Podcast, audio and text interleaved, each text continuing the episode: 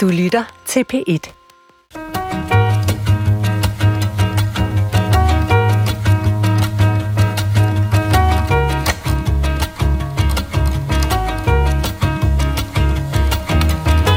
Jeg kender godt fasongen på de diger.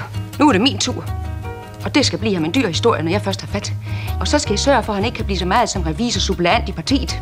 Enkelte karakterer i tv-serien Matador får lov til at tale fuldtonet og hosiansk, men det gælder langt fra alle jyderne i serien. Og hvornår taler skuespillere i dansk film og tv dialekt, og hvornår ikke, det er, øh, hvad vi bliver kloge på i dag. For du har stillet ind på det sted på P1, hvor vi sætter nålen helt ned i rillen på sproget og aflurer det dets hemmeligheder i dag, altså om dialekter i dansk film og tv-drama. Og jeg har to specialister her i studiet, og så inviterer jeg i løbet af udsendelsen en seer, en producer, en skuespiller og en instruktør med øh, fra forskellige steder i landet på telefon gennem udsendelsen. Den ene af mine specialister underviser skuespillere i at tale med forskellige danske dialekter. Hun er studielektor i tale på den danske scenekunstskole og voice coach på Aarhus Teater. Velkommen til dig, tak Nini. det. Nina, uh, Nini, undskyld, ja. uh, Mathesi Skov.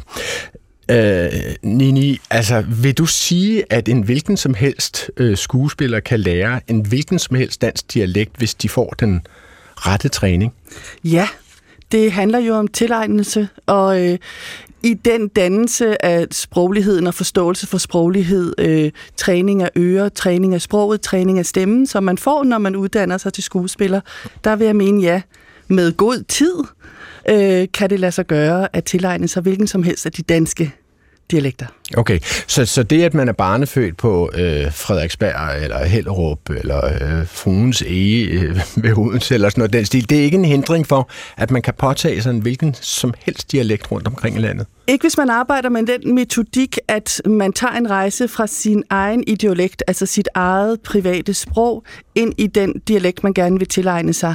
Hvis man først skal have en rejse hen til fællesdansk, så kan det være mere kompliceret, men når man rejser ud fra egen erfaring og eget sprog hen i en ny dialekt til det formål, at det skal bruges øh, i scenekunst, film og tv, så, så ja, så er det ikke en hindring, at man er fra Odense, hvis man skal være sønderjyde.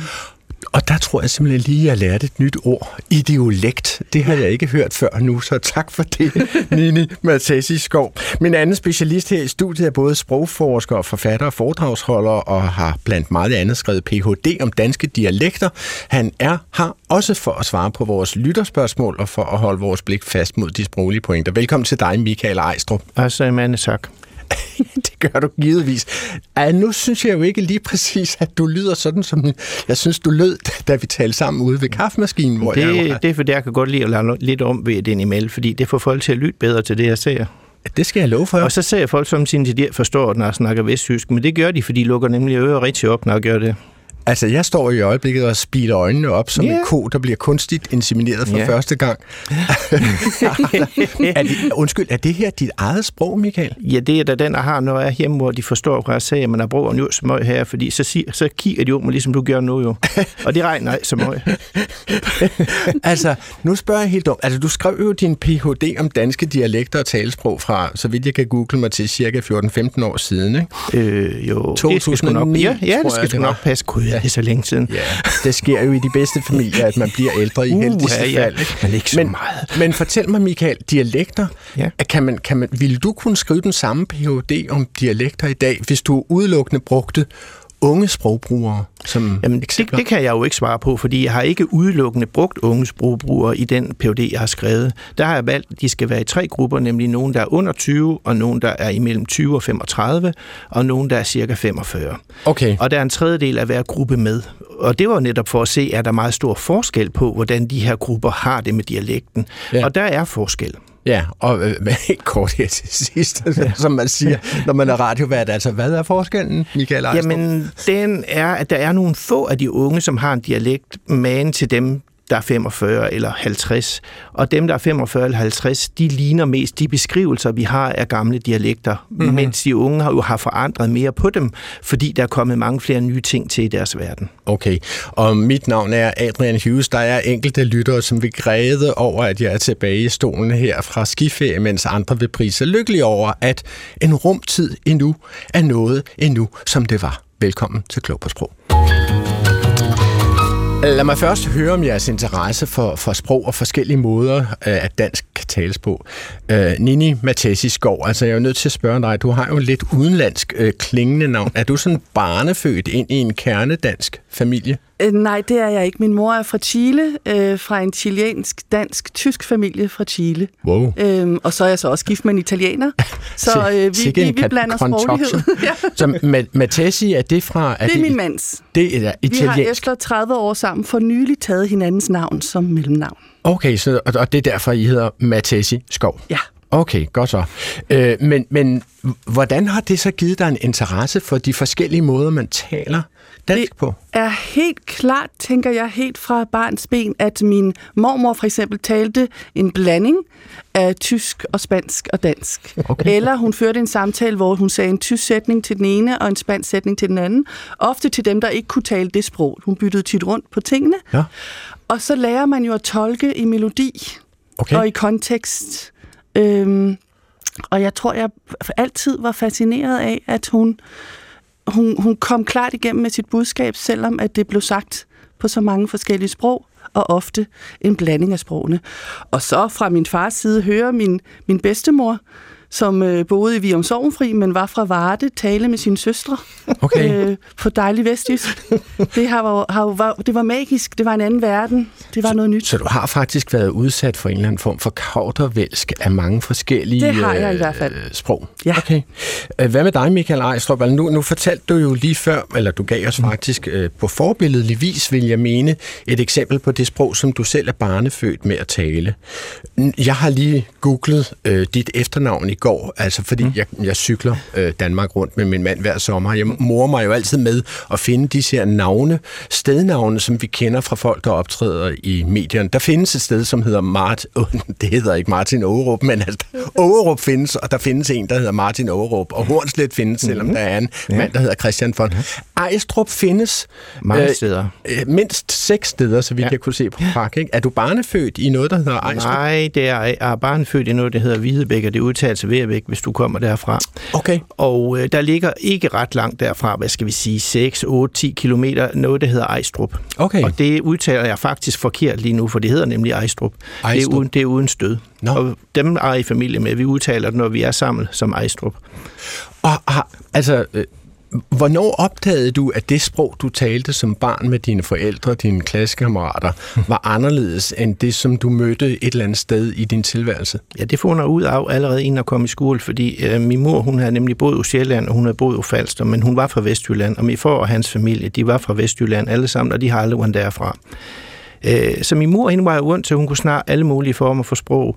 Og når jeg tog til Esbjerg eller til Struer, så gik det helt fint, og snart ligesom at gøre nu. Men hvis jeg tog til Herning, så begyndte de alle sammen at kigge lidt om, og ligesom du gør nu. Tog jeg til Silkeborg, så forstod de, hvor jeg så og tog jeg til Aarhus, så forstod de der slet af, hvor jeg så Okay. Og når vil, vil, vil familie... du her i radioen, Michael Ejstrup, kunne, kunne tale til mig som om, at du rent faktisk var barnefødt i Aarhus? Ja, det tror jeg faktisk godt. Nu du lige nævner Aarhus, det tror jeg faktisk godt, jeg kunne, fordi øh, jeg har sådan en familierelationer til Aarhus. Jeg er faktisk gift med en af Aarhus og hele familien, og jeg har boet derovre i mange år. For eksempel så siger de over i Aarhus, hvis man ser der ved middagsbordet, vil du have en anden kartoffel? Og så siger jeg ofte, nej tak, for jeg har taget den største, og den vil jeg ikke af med. Men en anden kartoffel, det er ligesom på engelsk, another one, det betyder en mere. Okay. Hvad, hvad synes du om den her øh, lille skandering af øh, nu forløbet to jyske dialekter, Nini Matesi? Jeg synes, det er dejligt, og jeg synes, det er jo lige præcis det, der passer til den samtale, I har lige nu. Men hvis jeg ser fra talelærens synspunkt, så vil vi jo skulle fortønde ja. Michaels dialekt ja. en smule, hvorfor hvis det skulle bruges i film og tv. Nå, hvorfor? Fordi det handler om at repræsentere en karakter, og, for at, og det handler om at kunne fortælle en historie, og man bliver nødt til at tage hensyn til, hvad seere og lyttere og publikum kan navigere i okay. af sproglighed. Så Nini, tog du bestik af, at jeg sad, stod her og spilede øjnene op, øh, og at jeg faktisk skulle koncentrere mig ret hårdt ja. om at forstå, hvad, hvad Michael sagde? Var det det, der var galt i... Ja, der er jo ikke noget galt i at skulle spidse lidt ører. Det Nej. må man gerne, men der skal være en vis øh, øh, forståelighedsgrad, sådan så at man ikke ryger ud af historiefortællingen og ind i sproganalyse. Og nu spørgsmål fra lytterne.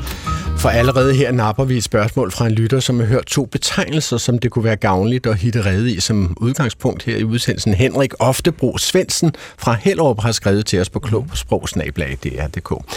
Jeg kom til at tænke på, hvordan forskerne skældner mellem dialekter over for sociolekter. Kan det belyses nærmere? Det tror jeg nok, det kan, for du har jo øh, skrevet ind til Klog på Sprog, og Michael Ejstrup, take it away. Ja, dialekter, det er den gamle betegnelse, vi har for sådan geografisk stedbestemmelige sprog, eller varianter af et sprog. Så når man kan høre, at dem ude fra Hellerup, de siger mig og hvad i stedet for mig og vej, og dem på Amager siger meget, så er det sted bestemmeligt, at øh, det er mere hyppigt at høre mig og hvad i Hellerup, end det er på Amager. Det er en dialekt eller dialektal ting. Sociolekt går mere på, at vi kigger på, hvilken status har de her personer nu i vores samfund. Det var meget stort i Amerika og meget stort i England for 50 år siden. Og så tænkte nogle forskere her i Danmark, Soren en müssen wir doch auch haben. Det er tysk og betyder sådan ting, skal vi også have. Øh, Danmark er knap nok stort nok til det, fordi vi har faktisk kun én by, hvor vi vil rigtig kunne sige, at de her sociolekter nok spiller en væsentlig rolle. Men det relaterer... Hvad er det for en by? Ja, den hedder København. Okay. Det vil være svært at tage til Herning eller til Aarhus eller til Ringkøbing og finde noget sociolektalt, tror jeg. Men altså, øh, den ypperste sociolekt har vi vel i øh, hendes, havde nær sagt tidligere majestæt, dronningen. Ja, Æh, men det, det er nu en idiolekt, som kun det? deles af tre, tror jeg. Vi har dronningen, og vi har Joachim, og vi har Jesper Brun Rasmussen. De tre kan den der dialekt, eller nærmere idiolekt, og resten af Danmark bruger den ikke. Gør de ikke? Altså, er der, er, er der ikke en særlig øh, fin, rig, øh, velstående måde at tale dansk på? Det kan da godt være, der er. Jeg kender bare ikke nogen... Det er nok, fordi jeg er så meget middelklasse. Jeg kender ikke andre end dem, der gør det på den måde. Nå, så du vil kalde det, som dronningen øh, taler for en... Hun har sit eget sprog. Hun ja. var dronning. Hun havde et, det fremmeste job, man kan få, og hun skal have et sprog, der er det fremmeste, som folk kan holde af, fordi det er hendes. Ikke? Men, men Michael kalder jo dronningens sprog for en idiolekt. Vil du sige, at det er en øh, hyperspeciel idiolekt, som altså en speciel dialekt for dronningen, og så åbenbart to andre, øh, som, som, som hun taler?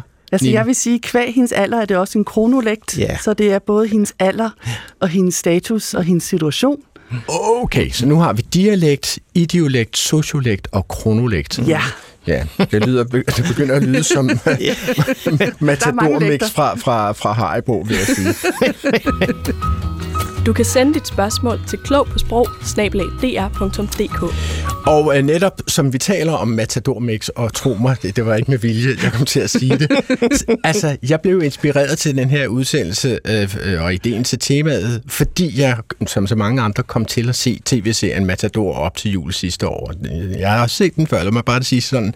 Og karaktererne øh, kommer jo til Korsbæk fra mange dele af landet, men det er bare sjældent, at de taler, så man kan høre, hvor de kommer fra. Og en af dem, som jeg kender, som har set meget mere Matador end mig. Øh, det er klog på sprogs tidligere producer, journalist Mathias Vashus Bundgaard. Og jeg spurgte ham i går, øh, hvordan han som sproginteresseret seer bemærker brugen af dialekter i det her 45 øh, år gamle hovedværk i dansk tv-dramatik. Reglen må jo sådan set overordnet være, at jo mere central en karakter du er, jo mindre dialekt må du tale med. Hvordan hænger det sammen? Jamen, jeg ved da ikke, hvorfor det hænger sådan sammen. Det er jo på en eller anden vis Matador, der er med til at skrive reglerne for, hvordan, øh, hvordan vi opfatter den her slags ting, fordi Matador er så stor, som den er. Men det gælder jo også øh, nyhedsudsendelser, altså så, så det gælder både fiktion, såvel som sagt til tv, at vi ligesom har strømlignet den måde, man taler på, hvis man skal tages alvorligt. Så det, jeg vil sige omkring Matador, er jo, at der er også en eller anden grad af, at jo mere dialekt du taler med, jo mindre alvorligt kan vi tage dig som karakter. Okay, vil det sige, at, at, at, at lad os lige få styr på, hvilke karakterer oplever du i Matador taler med dialekt, Mathias? Jamen, hvis vi øh, ser på øh, Matadors begyndelse, så har vi øh, Mads der jo ankommer til Korsbæk fra Jylland. Han taler ikke med jysk dialekt. Så har vi også en karakter som øh, Jørgen Varnes kone Mina, som også kommer til Korsbæk fra Jylland. øh, og taler med meget, meget tydelig, tyk aarhusiansk dialekt, som jo er smuk, skal det lige siges. Men Fordi du selv er fra Aarhus, naturligvis. Fordi jeg selv er fra Aarhus, ja, ja, det er sød musik klart. i mine ører. Ja. Men øh, hvis de havde haft omvendt betydning for historiens fremdrift, så havde de også byttet sprog, er jeg overbevist om. Okay, så Minna, siger du, og det er Jørgen Varnes hustru, hun taler meget tykt aarhusiansk, men det gør øh, Mads Andersen Skjern ikke. Eller jysk i det hele taget. Nej, det gør han ikke, og han er jo sådan set ikke mindre fra Jylland, end hun er, så det er jo selvfølgelig bemærkelsesværdigt. Okay, hvem, hvem hører du ellers i, i Matador, som taler med klar dialekt? Jamen, altså, man kan jo finde en, en lindstrøm af karakterer i, i kategorien øh, Mina, altså som er i den her, hvad skal man sige, øh, yderperiferi af, af det centrale spor. Ikke? Altså, vi har sådan en som øh, murmester Jessens kone, kommer jeg i tanke om. Øh, men jeg prøver også at tænke på, hvem har vi egentlig øh, af store karakterer? Altså, hvem er den af de største karakterer, der også taler med mest øh, dialekt? Og det er øh, naturligvis øh, Dr. Hansen, altså Ove Sprogø, der jo taler fynsk. Ja, og taler han et troværdigt fynsk, synes du? Ja, det, det, det, det, det, er nok en, det er nok en tilsnigelse. Øh, jeg vil sige på samme måde som øh, Paul Hyttel taler et, et tvivlsomt øh, tysk som, øh, som Herbert Schmidt. Um, men, men jeg synes, det er ret interessant så at, at, at spekulere i. Det er jo det, der er fedt, når man ser Matador og genser Matador.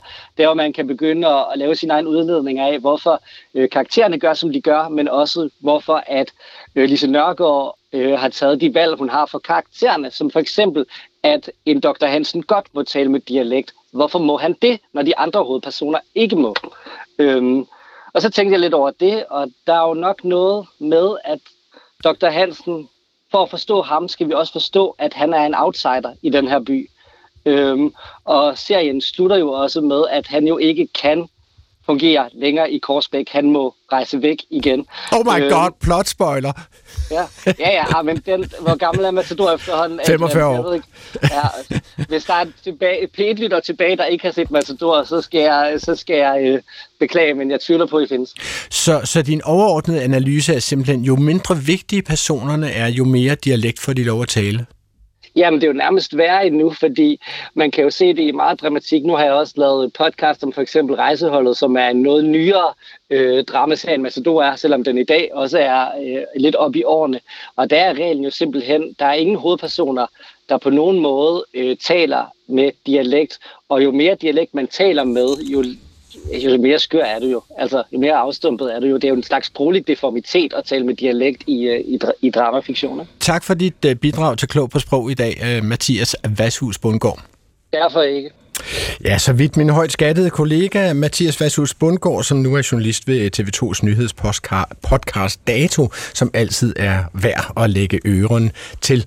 Michael Ejstrup og, og Nini Mathias Skov, lad os lige slå ned på nogle af de her af, af Matadors karakterer med jeres særlige fornemmelse for dialekt. Og jeg synes, vi skal starte med hovedkarakteren, hovedpersonen Mads Andersen Skjern. Han taler på følgende måde, når han er på salgsbesøg i Damernes Magasin første gang.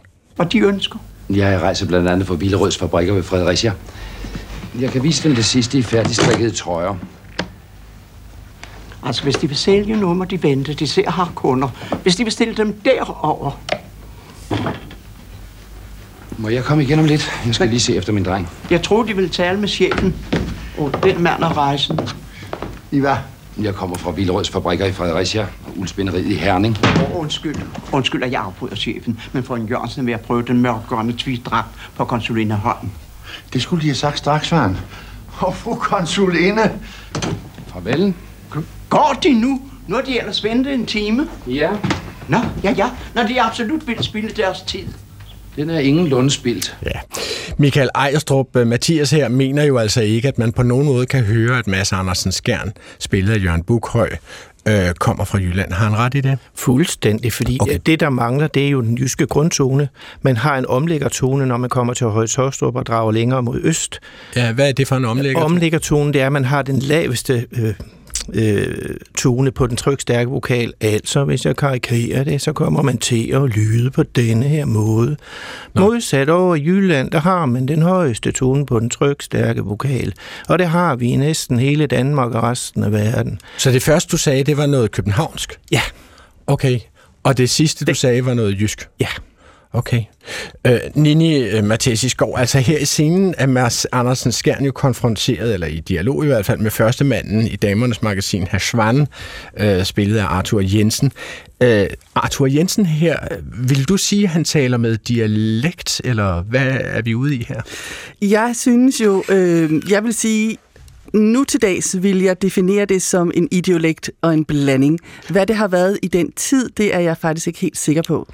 Så jeg får lyst til at sige, at der er jo en overordnet diskussion her i forhold til, at tiderne ændrer sig, og det er svært for os at analysere det her 45 år tilbage, ja. fordi det opfattes på en helt anden måde nu. Nu kan man Men, sige, at Arthur Jensen er jo under alle omstændigheder en generation forud for ja. øh, Jørgen Bukhøj. Ja. Uh, han er så meget en generation forud for Jørgen Bukhøj, at der faktisk bliver refereret til film med Iber Superman, det er så Ib Schønberg, ja. og Arthur Jensen, altså som om det var datidens filmstjerner, og så er den ene af datidens filmstjerner tilfældigvis med, med i Matador. Ja. Ja. Men, men, men hvilket indtryk gør han med den diktion, han har, Arthur Jensen, i den her rolle? Jeg synes, det adskiller de to karakterer meget. Øh, hvis jeg havde arbejdet på den, så ville jeg prøve at sørge for, at de fik en sproglig konsensus, hvor der skulle være en større spejling mellem de to forskellige måder at tale på, de to dialekter i gåsetegn, for at vise, hvad de egentlig synes om hinanden. De, de adskilles meget i den store ja, forskel. Men den manglende spejling der, som du jo øh, slår ned på, er det ikke også et bevis på, at disse mennesker dybest set er i to forskellige verdener? Altså, de taler fra hver deres glasbobler, så må sige. Jo, og der skal man jo der skal man hele tiden tænke på, alt når vi taler om det her og arbejdet med de her ting i, i tv og film, så er det greb. Der er ikke noget, der er rigtigt og forkert på den Nej. måde. Det handler om, hvad vi vil vise. Men jeg vil nok synes her, at det er meget markant. Okay. Meget markant. Michael? Jeg tror, Lise Nørgaard vil vise noget mere. Fordi film, eller hele serien kommer jo på en eller anden måde til jævnligt at danne, øh, dreje sig om homoseksualitet. Og der er noget med Arthur Jensens diktion, som peger ind i, at han jo ikke er gift. Og det er lidt underligt med den der ældre mand, der ikke er gift, og så har han den der ret specielle diktion. Øh, og det kommer til udtryk i, at han hedder Herr Svan. Øh, og det er jo lidt interessant, fordi Lise Løvert, hvor han nu kommer til at bo senere hjemme hos danslærerinden, øh, hun kalder ham jo for Herr Svand øh, er, er, er det en reference til Svans, eller er det en reference ja, det kunne til man, Marcel det skal, jeg, det skal jeg lade være usagt, men det kunne det da være. At der optræder jo en figur, som hedder Herr Svan, Svan ja. i Marcel Prousts ja. øh, På sporet af den tabte tid. Sådan er der så meget, ikke? Så, okay. så jeg tror, der Sagde ligger... han sigende og kiggede hen over mikrofonen. altså, Mathias Vashus Bundgaard nævnte jo altså i forbifarten Dr. Hansen som en af dem, mm. som får lov til at tale en meget tydelig identificerbar dialekt. Han ja. spilles, som nogle vil vide det, af Ove Sprogø. Her hører vi ham i dialog med Bjørn Vert Bolsens Oberst Harkel. Oberst, de er en særpræget karakter og markant personlighed, men som patient er de et uhyre banalt tilfælde. Så? Ja, de forventer af deres læge, at hans videnskab skal omskrive dagliglivets trivialiteter til spændende sygdomme med latinske navne. Og, og hvad betyder det på jævnt dansk? det betyder jævnt og bramfrit, at de trænger til at mundres op. Hvad skal de torsdag aften? Ikke noget, så vidt jeg da ved. Så sæt et kryds i dagsbefalingen for nævnte dato. Vi skal i teaterforeningen. Javel. Javel. Har I noget bud på, hvorfor så centralt en placeret karakter ser øh, karakter som Dr. Hansen får lov til at tale fynsk? Har du et bud på det, Nini? Ej, man kan jo ikke vide, hvad der er foregået på produktionen dengang. Øh, nogle gange handler det jo også om, at man som øh, skuespiller gerne vil have lov til at udvikle en karakter i en vis retning. Øh, og hvis vi skal tale ind i klichéerne, og især på den tid, så er der jo noget omkring venlighed. Og, er, er det et fynsk karakteristikum? At, eller hvad sådan noget? Det er ikke, generaliseret er set som, at det er et venligt og åbent sprog, og mindre farligt. Han siger jo faktisk selv at karakterisere sit eget sprog ved at sige, nu vil vi have fred. Det er et lille ord på tre bogstaver, og der bogstaverer han jo faktisk sin fynsk dialekt. Ja. Men, men, men Michael Ejstrup, altså Mathias Bundgaard her, havde jo den teori, at det skulle understrege, at Dr. Hansen var en outsider i Korsbæk. Tror du, han har ret i det? Det tror jeg ikke, nej. nej. Altså, jeg tror, at dialekten hos øh, Dr. Hansen er der, fordi vi har en fordom om, at folk, der taler dialekt, de er venlige, og de er rare, og de er hjælpsomme, og, og de er alt det gode på den måde, altså på den sociale side. Og det får vi jo også at vide under krigen, at det er han jo lige bestemt. Han er en venlig, god person, der gerne vil det gode. Øh, så, så jeg vil mene, at han får lov at tale fynsk, eller han har valgt at gøre det, fordi det kommer til at understrege, at han er venlig. Okay, mm-hmm. og så den, den sidste karakter, vi kan nå at tage med her, det er jo altså den, som du må have et særligt forhold til med så godt Aarhusian, som du taler, ja. Michael Ejstrup. Det er jo Mina Varnes, som vi ja. hørte lidt ja. fra i begyndelsen. Her kommer hele hendes tirade, når hun er virkelig vred over, hvad hun er blevet udsat for i sit ægteskab med Jørgen Varnes, som er en varan. Kom, sæt dig ned, Mina. Og det var vel nok en overraskelse. Du bliver meget mere overrasket. Vidste I, hvor Jørgen tog hen lige fra Alberts begravelse? Ja, var, var det ikke noget med de sønderjyske diger? Jeg kender godt fasongen på de diger. Nej, han er i Hamburg. I Hamburg? Med det fruentimmer, som han har bedraget mig med i de sidste tre år. Åh, oh, Mina, det gør mig virkelig ondt. Ja, men det kommer til at gøre mere ondt endnu. Han kommer hjem til dig igen? Når han kommer hjem, er jeg væk. Jeg tager hjem til Aarhus, og så klarer fars sagfører resten. Vil I da prøve at købe hende ud? Hende? Som han har givet både en nærtspels og en lejlighed. Nej, nu er det min tur. Og det skal blive ham en dyr historie, når jeg først har fat. Jeg skal have halvdelen af alle bankaktier og lejligheden og alt, hvad den indeholder. Ja, det står heldigvis i mit navn. Og bidrag. Og så skal jeg sørge for, at han ikke kan blive så meget som revisor suppleant i partiet. Så I kan godt begynde at se om efter en ny folketingskandidat her i kredsen. Ja, Michael Ejstrup, synes du, at, at Ellen øh, Winter Lemborgen her rammer den her aarhusianske dialekt nogenlunde? Helt perfekt. Hun er, hun er overklasse aarhusiansk, forstået på den måde, at øh, hun har ikke så mange jøder, der hvor de har det, at hun siger ikke træve og giver og chokolade. Men øh, hun øh, har den rigtige intonation, og øh, hun har lange i'er i sammensat ord. Det hedder ikke en ispind, men en ispind, og det hedder ikke en husmur, men en husmur. Og alle de der små detaljer, de kører for hende. Og hvorfor kommer hun fra Aarhus? Jo, fordi Lisa har da tænkt, at hun kan jo Aarhusiansk. Det er jo perfekt, og hun kan sgu da lige så godt komme fra Aarhus som fra Ringkøbing mm. eller Aalborg. Så... Men hvad giver det karakteren, at karakteren taler den her dialekt, tror du? Det giver hende en kæmpe troværdighed, fordi øh, hun holder fast i sig, så hendes autenticitet, den vokser gevaldigt ved, at hun holder fast i sit sprog, og hun er da revnende ligeglad, hvad nogen synes om det sprog, hun har, fordi hun har nemlig fat i den lange ende. Okay, så vidt den 45 år gamle danske tv-drama øh, Matador. Lad os kigge lidt fremad nu. Øh, fordi der sidder jo i dag forskellige uh, gatekeepers, som det hedder på moderne dansk, i det danske tv-drama og filmmiljø. Det er jo altså folk, som altså er med til at beslutte, om der skal tales dialekt eller ej, i de film og tv-serier, som de skubber ud på markedet. Og en af de gatekeepers er den mange gange prisbelønnede tidligere dramachef for DR TV, Piv Berndt. Hun er i dag administrerende direktør i hendes eget private øh, produktionsselskab Apple Tree Productions, som blandt meget andet har produceret Dansegarderoben og den svenske serie Hændelser ved vand. Jeg spurgte hende, øh, hvor stor en rolle dialekter spiller, når de planlægger nye tv-serier? Der er ikke nogen sådan retningslinjer, man følger, eller planer, man følger. Det er meget, det er meget op til den enkelte og det enkelte projekt, og instruktør, forfatter og skuespillere osv. Så det, det, er, det er en rullebutik, vil jeg sige. Hvornår har du oplevet, at, at det var relevant at, at benytte dialekter sådan helt bevidst i en dansk øh, dramaproduktion? Jamen, altså, man kan fremhæve det øh, Nordskov på TV2, som øh, ene kastede skuespillere, der kom fra området deroppe, Nordjylland og Midtjylland og sådan noget. Og som alle sammen havde det i blodet. Fordi det, der er desværre med dialekter, det er jo, at det er jo faktisk et fremmedsprog, du skal lære. Øh, fordi ellers så vil dem, der virkelig kommer fra de steder, jo føle sig gjort lidt til grin, hvis der går sådan en københavner rundt og taler jysk.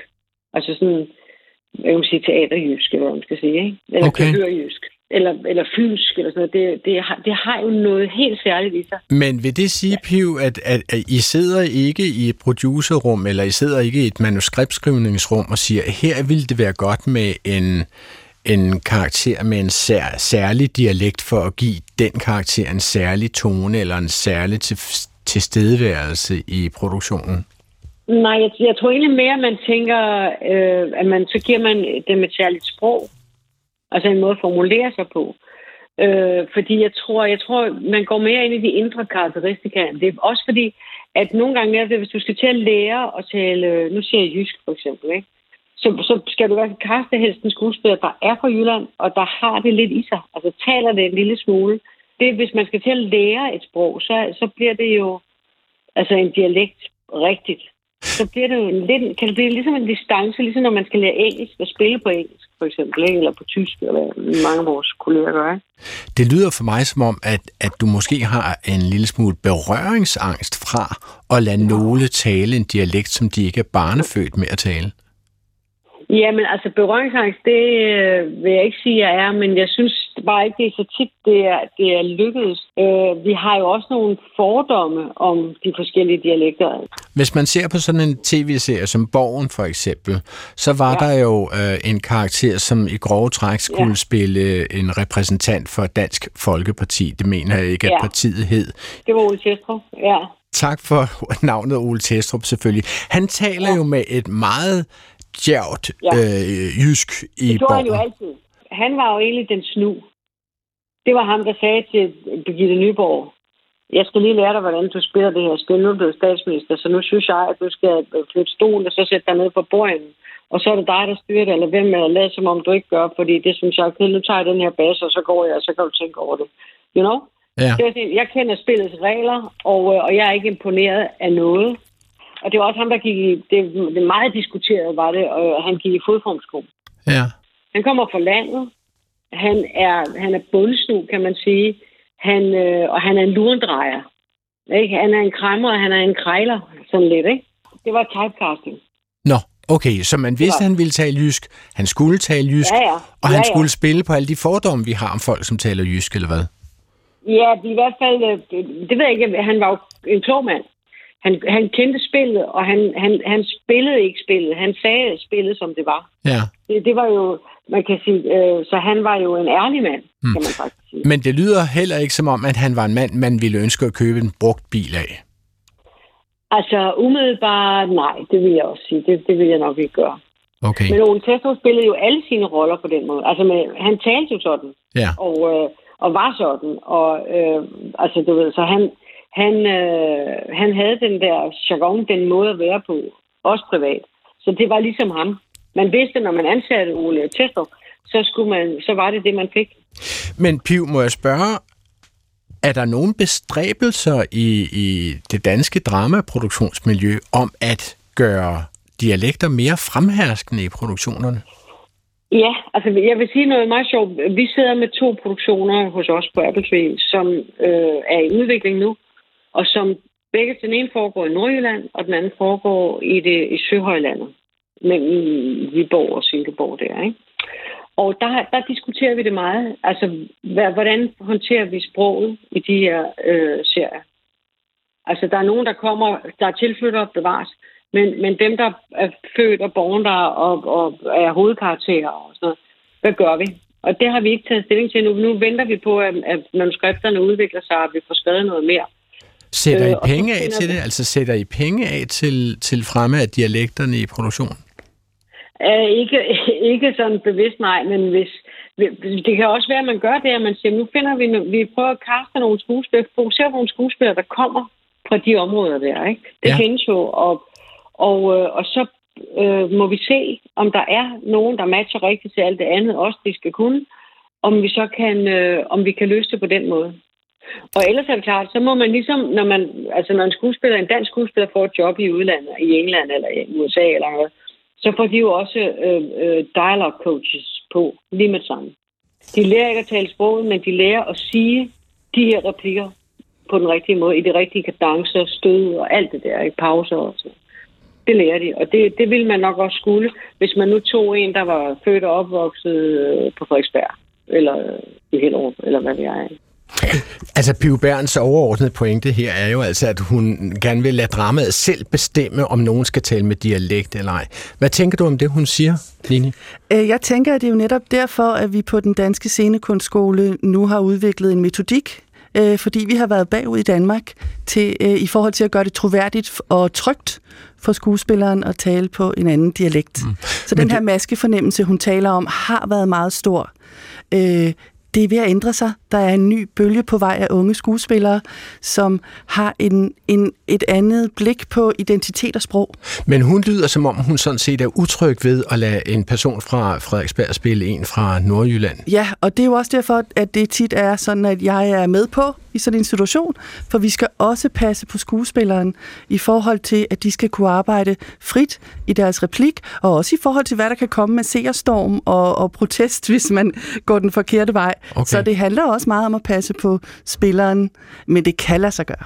Men, men du medgiver sådan set, ligesom Piv Bern siger det, at de spiller på en usikker bane, altså de er ude på en glat is. Ikke hvis fagligheden er på plads, og de får hjælp, men det er jo et spørgsmål om at, at lægge tid og penge i det på okay. produktionerne. Hvad siger du, Michael? Jeg kunne ikke være mere enig, og jeg synes, det var så interessant, at Piv Bern selv nævnte Nordskov, ja. for, og siger, at der har vi jo castet skuespillere, som for eksempel uh, Thomas Levin, der jo helt sikkert er fra Nordjylland. Nej, han er ærker københavner, ja. okay. og jeg har lært ham at tale nordjysk, og det går så fint. Så det, hun behøver ikke at være nervøs. Hvis de får den rigtige hjælp, så går det fint. Så kan man. Ja. ja.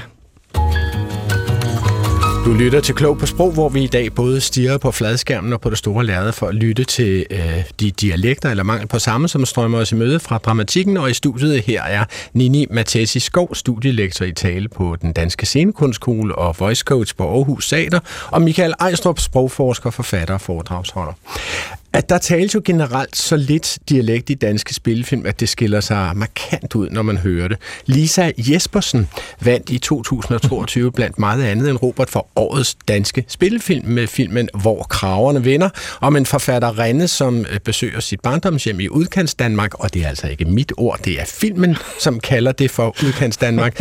Øh, hendes bror skal giftes med, hvad der viser sig at være hovedpersonens barndoms mobbe, monster Katrine, og nu skal vi møde hovedpersonen hovedpersonen Katrines, eller bipersonen Katrines kusine Karina.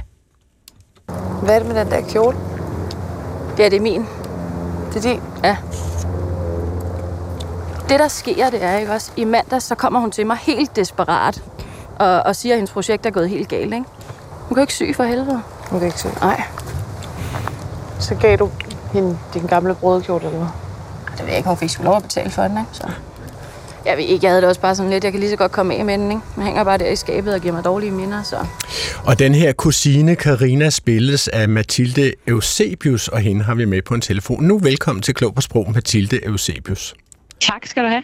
Mathilde, hvordan vil du selv betegne den uh, dialekt, som din karakter, kusine Karina her uh, taler i uh, Hvor kraverne vender?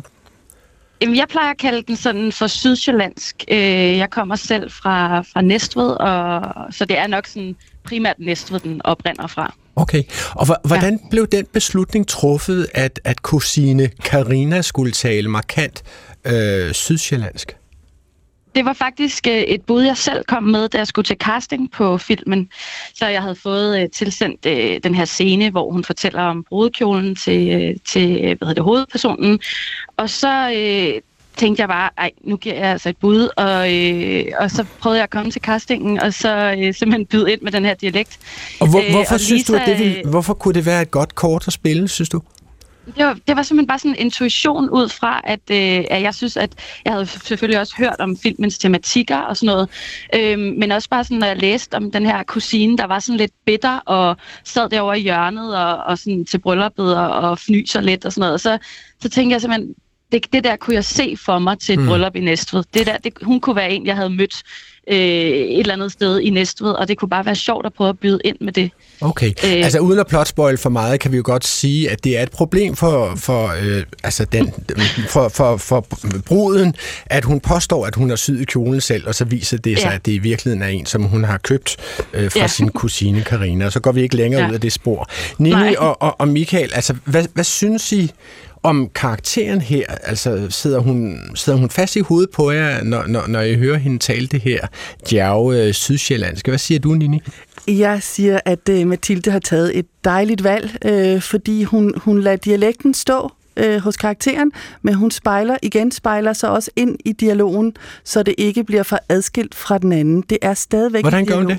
Det vil sige, at de rammer hinanden tonalt på nogle forskellige tidspunkter, så selvom Mathilde prøver at holde fast i sin dialekt, så rammer hun tonalt ind på sin medspiller nogle gange, sådan så det ikke bliver to adskilte former fuldstændig, men en samtale fra forskellige dialekter. Michael, hvad tænker du om det, når du har hørt det her liv? Jamen, jeg synes, det lyder, jeg, jeg ville også have gættet på, at hun kom dernede fra Næver af, fordi fordi jeg har søster skal jo boende dernede, og hun taler ikke selv på den her måde, men det gør de fleste af naboerne.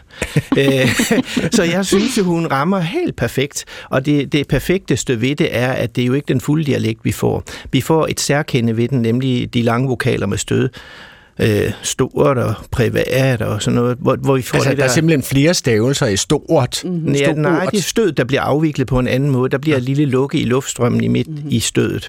Så der er ikke flere stavelser, det er bare noget, københavner tror. Nå, okay. Men at, det lyder bare staccato. Ja, det, lyder, det som om- gør det, men det er det ikke. okay. Det er faktisk noget af det, man godt kan blive en lille smule træt af en gang imellem med de der københavner, og altid skal vurdere det ud fra deres saver. Ja, det er så fint. uh, uh, Mathilde Eusebius, fortæl mig lige en gang. Altså, det forekommer mig, at der er i Kraverne Venner, der bliver der jo talt dialekt i nord og syd og øst og vest. Altså, uh, det gør sådan set for mig, og muligvis også for Michael Ejstrup her, og, uh, altså, det gør filmen svær at stadfæste, stedfæste faktisk geografisk. Ja. Er der en pointe med det, Mathilde? Altså, nu er jeg jo ikke instruktør, men jeg snakkede faktisk lige med Lisa i går, som har instrueret filmen, øh, og hun, hun siger det her med, at det er faktisk et helt bevidst valg at lade den her øh, film have så mange forskellige dialekter, for øh, også at det her udkants Danmark, øh, som du også selv sagde, ligesom på en måde kan få lov at blive så bredt, øh, og at man ikke sidder og kan sige, nå, det er Jylland, det er typisk jyderne, det der, eller sådan, altså, at det er sådan, det, det er et øh, uspecifikt sted på en måde, noget vi alle sammen kunne kende, øh, og, og jeg synes, altså, på den måde kan man jo også sagtens forsvare, at altså, det er et bryllup.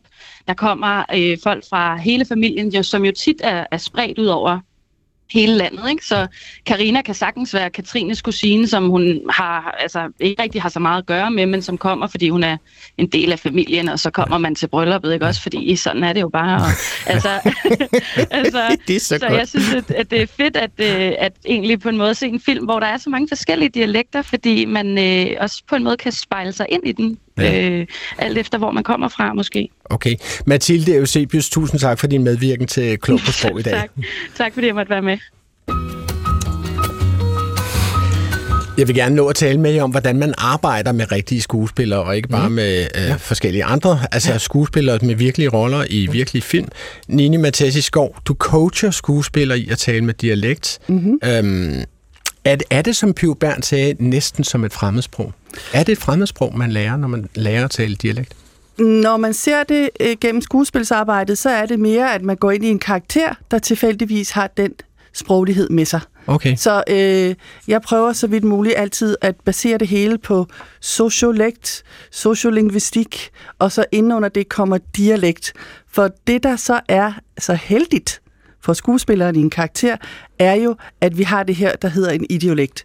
Det vil sige, en given karakter kan være et kæmpe, en kæmpe blanding af forskellige dialekter. Det vil sige, jeg er jo ikke forskeren, der skal vise den præcise dialekt. Jeg må godt lade den skuespiller lave en karakter, der har en sådan cirka dialekt. Men når du i den sammenhæng bruger ordet idiolekt, så taler du om karakterens sprog, og ikke skuespillerens sprog, eller hvad? Ja, vi tager altid en rejse fra skuespillerens sprog ind i karakterens sprog. For okay. skuespillerens arbejde er jo ikke at øh, forsvare det danske sprog, det er at forsvare karakterens sprog. Okay. Så det går mere ind i et karakterarbejde med sproglige dele i det. Lad os lige høre et klip fra traileren til filmen øh, Den bedste mand fra 2017. Der spiller Mikkel Bo Følskov bokseren Jørgen Gamle Hansen. Og det lyder sådan her. Hvad er det egentlig, der driver dig, Jørgen? Min kone, hun drømmer om at få en, en svømmepøl derhjemme, så hun kan køle lidt af, når jeg kommer for sent hjem fra træning. Men nu har jeg aldrig tabt en kamp. Men jeg er kommet på andenpladsen et par gange. Jørgen, Jørgen, Jørgen, Jørgen. Træning er udsat. Men nej, jeg træner altid kl. 17, så... Ja. Michael Ejstrup, du arbejdede jo med Mikkel Borg Følskov inden mm-hmm. optagelserne til den her film. Altså, hvordan arbejdede du med ham til at give ham den her accent? Vi lyttede til nogle Dialekt, gamle siger. klip øh, af Jørgen Gamle Hansen. Okay. Og så sad vi og lyttede og lyttede, og så øh, fokuserede vi på nogle steder, hvor Mikkel sagde, hvad sagde han der, eller hvad var det, han gjorde der? Øh, fordi der kan jeg høre, der bliver han rigtig oceansk. Så snakker vi om de punkter, og så ligesom papegøje, så prøver vi, prøver vi, prøver vi, og så kan han. Havde øh, Jørgen Gamle Hansen en særlig aarhusiansk dialekt? Lidt specielt, fordi han ikke jo var fra Aarhus. Han var jo ikke fra Aarhus, han var fra Aalborg. Så okay. der var nogle ganske få ting, hvor han havde en lidt anderledes dialekt, end man har, hvis man er Ellen Winter Limborg. Ja, nu ved jeg jo ikke, Nini Mathesi Skov, om du har set filmen om Jørgen Gamle Hansen med Mikkel Bo Følskov. Det har Men jeg nu har, du, nu har vi jo ikke. helt urimeligt, har vi jo kun spillet cirka 19 sekunder af en trailer. Vil du på den baggrund? Ja.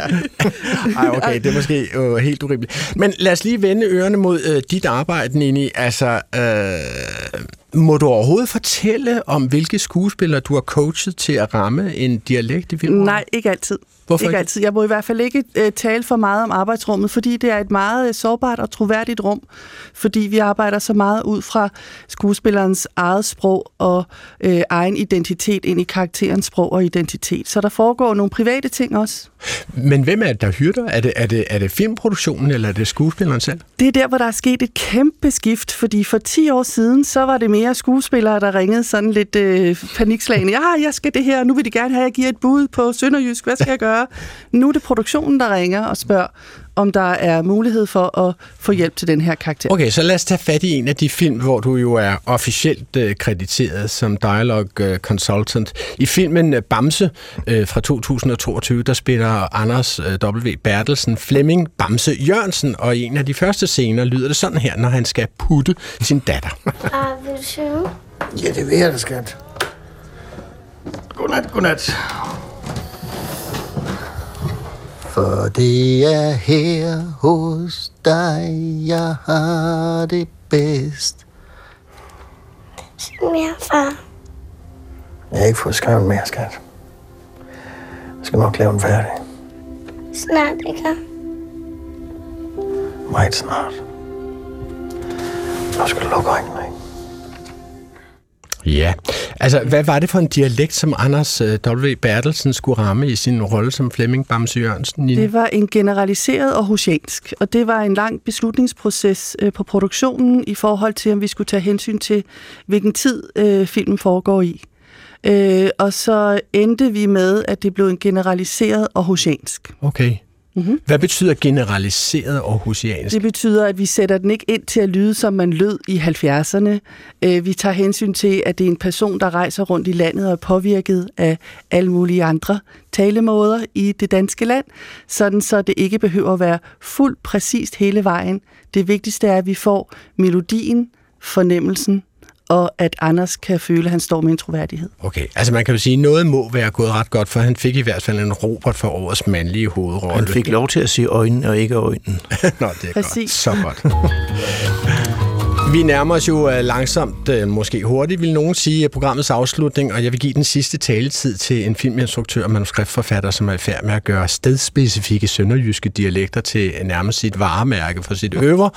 Forløbig så har han udgivet to ud af tre film om Sønderjylland, og den første hed Onkel, den anden hed Resten af livet. Lige i øjeblikket er han i Sønderjylland for at optage sin tredje film i den trilogi. Jeg havde et stort drøm om, at, at øh, det ikke lige var nu i ringet, fordi jeg synes jo, det er netop dejligt, at I nærmest tager min mærkesag op i programmet. Ja, det er netop øh, det. Ja, det er fordi, jeg, øh, jeg har jo tre måneder på tre år, hvor øh, mit liv det er fuldstændig øh, i smad og arbejdstidsmæssigt. Og det er lige nu, fordi at jeg skal optage 18. marts min nye film. Fral Petersen, fortæl mig engang, altså, hvor, hvor vigtigt er øh, sproglig autenticitet i film og tv, synes du? Det autentiske er jo for mig blevet noget, som jeg, jeg dyrker som en kunstform i sig selv.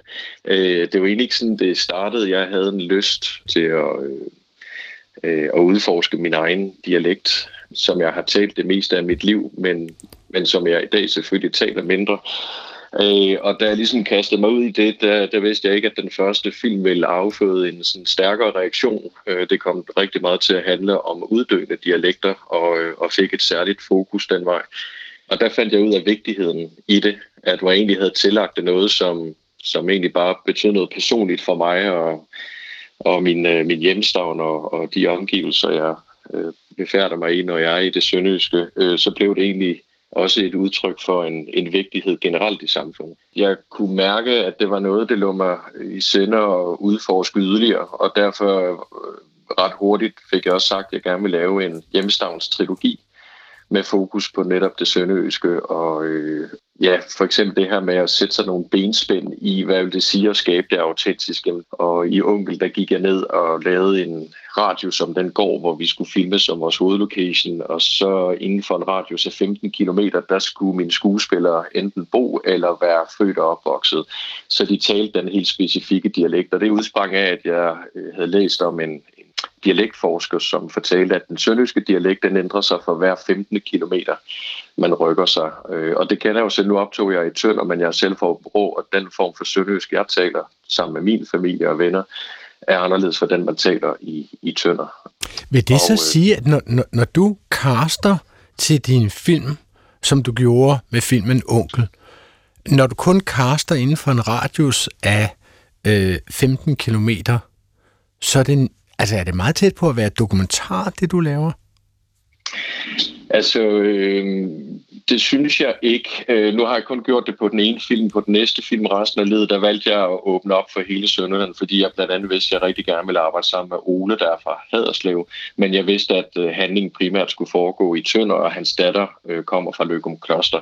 Så der tog jeg det ikke så nøje. Men, men i forhold til det dokumentariske, altså jeg er jo meget bevidst om at skabe en fortælling, øh, som er, er fiktiv, selvom jeg dyrker realismen, og det er meget, meget vigtigt for mig, at alt... Øh, ligesom spiller nu er i gang med at lave en film om hjemmeplejen, og jeg har selv været ude og arbejde som hjemmehjælper, ligesom at jeg både på, på gården, hvor jeg filmede onkel og var landmand i fire måneder, mens jeg skrev manuskriptet, så nu har jeg også været ude og være hjemmehjælper for at skabe en, en autenticitet inden for det fag, øh, og samtidig så, så dyrker jeg jo så sproget i det, men, men når det er sagt, så er det jo en styret fortælling, øh, i en, en dramatisk form. Øh, og selvom at jeg ikke skruer op for sådan det melodramatiske, jeg synes jo, at hverdagen er dramatisk nok i forvejen, øh, så får det klart en følelse af ægthed, og det kan man jo tit bruge ordet også dokumentarisk. Men, men det er meget styret, og, og skuespillerne de skal lære alle deres replikker, og det hele er skrevet ned. Mm. I den sammenhæng, når du så finder de mennesker, som skal tale de øh, dialektiske replikker, som du har med i din film. Hvad betyder det så for dig, eller hvad gør det ved dit arbejde, at du arbejder med ikke-professionelle skuespillere? Jamen, det gør det faktisk nemt, først og fremmest vil jeg sige, forstået på den måde, at øh, en ting er dialekten, en anden ting er jo også mentaliteten og det fysiske sprog, som jeg øh, jo øh, sagtens fornemmer i, øh, at, at jeg jo selv, kan man sige, næsten efterhånden øh, halv Sønderjyde og halv Københavner, fordi jeg er både 21 år i Sønderjylland og 21 år i København nu. Øh, og øh, egentlig meget bevidst om, øh, hvordan jeg selv er. Jeg er stadig Sønderjyde med stort S, og jeg er næsten blevet det endnu mere, efter jeg begyndte at lave de her film også, kan man sige, på en eller anden sjov måde, fordi at jeg repræsenterer pludselig det sønderjyske på en måde, også herovre i København og resten af landet. Men, men hvor jeg jo øh, fornemmer meget, at jeg har en, en, en vis måde at være på, både med måske kropssprog og måden, jeg taler på, og, og de her ting, som jeg kan tillægge en del af det, øh, mit ophav i det sønderjyske. Øh, og det er jo det skønne ved at arbejde med de lokale, det er, at så får man de gaver foræret.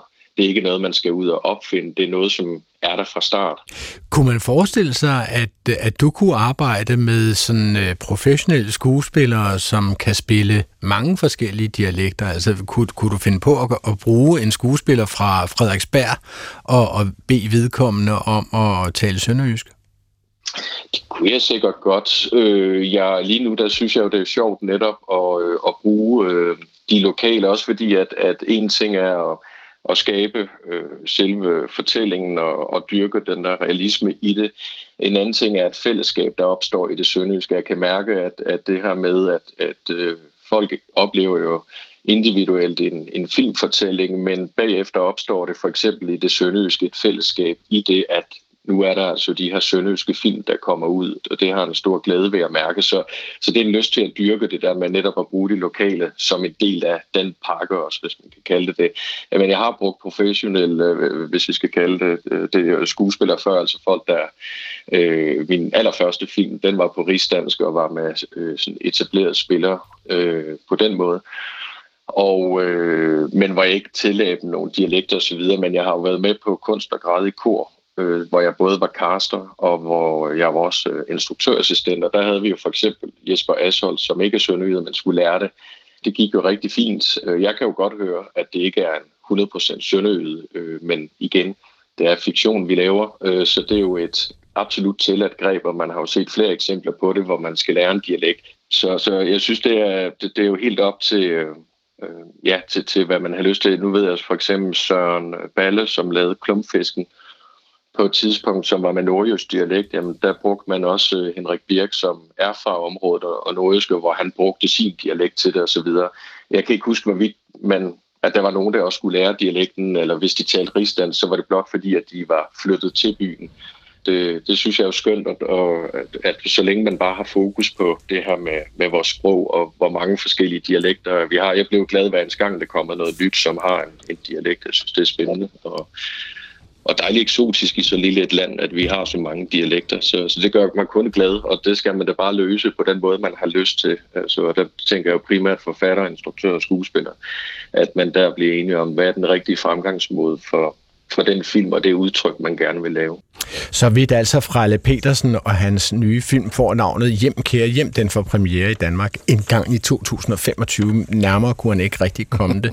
Hvad tænker du, Nini Mathesi Skov, om, om at den her radikale metode, han har med simpelthen at tage nogle lokale mennesker, som er stort set barnefødt, et stenkast fra, hvor filmen foregår?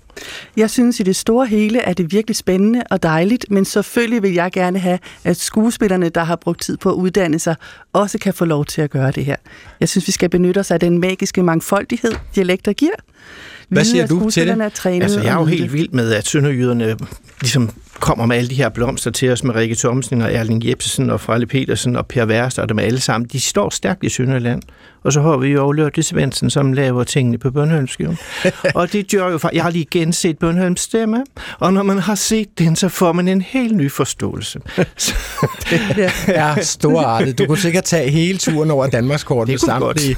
Ja, det bliver et andet program. Og det her blev det sidste ord i Klog på Sprog om dialekter på skærm og lavet. Tak til mine gæster. Nini Mathesi Skov, studielektor i tale ved den Danske Scenekunstskole og voice coach på Aarhus Teater. Og tak til Michael Ejstrup, sprogforsker forsker forfatter og foredragsholder.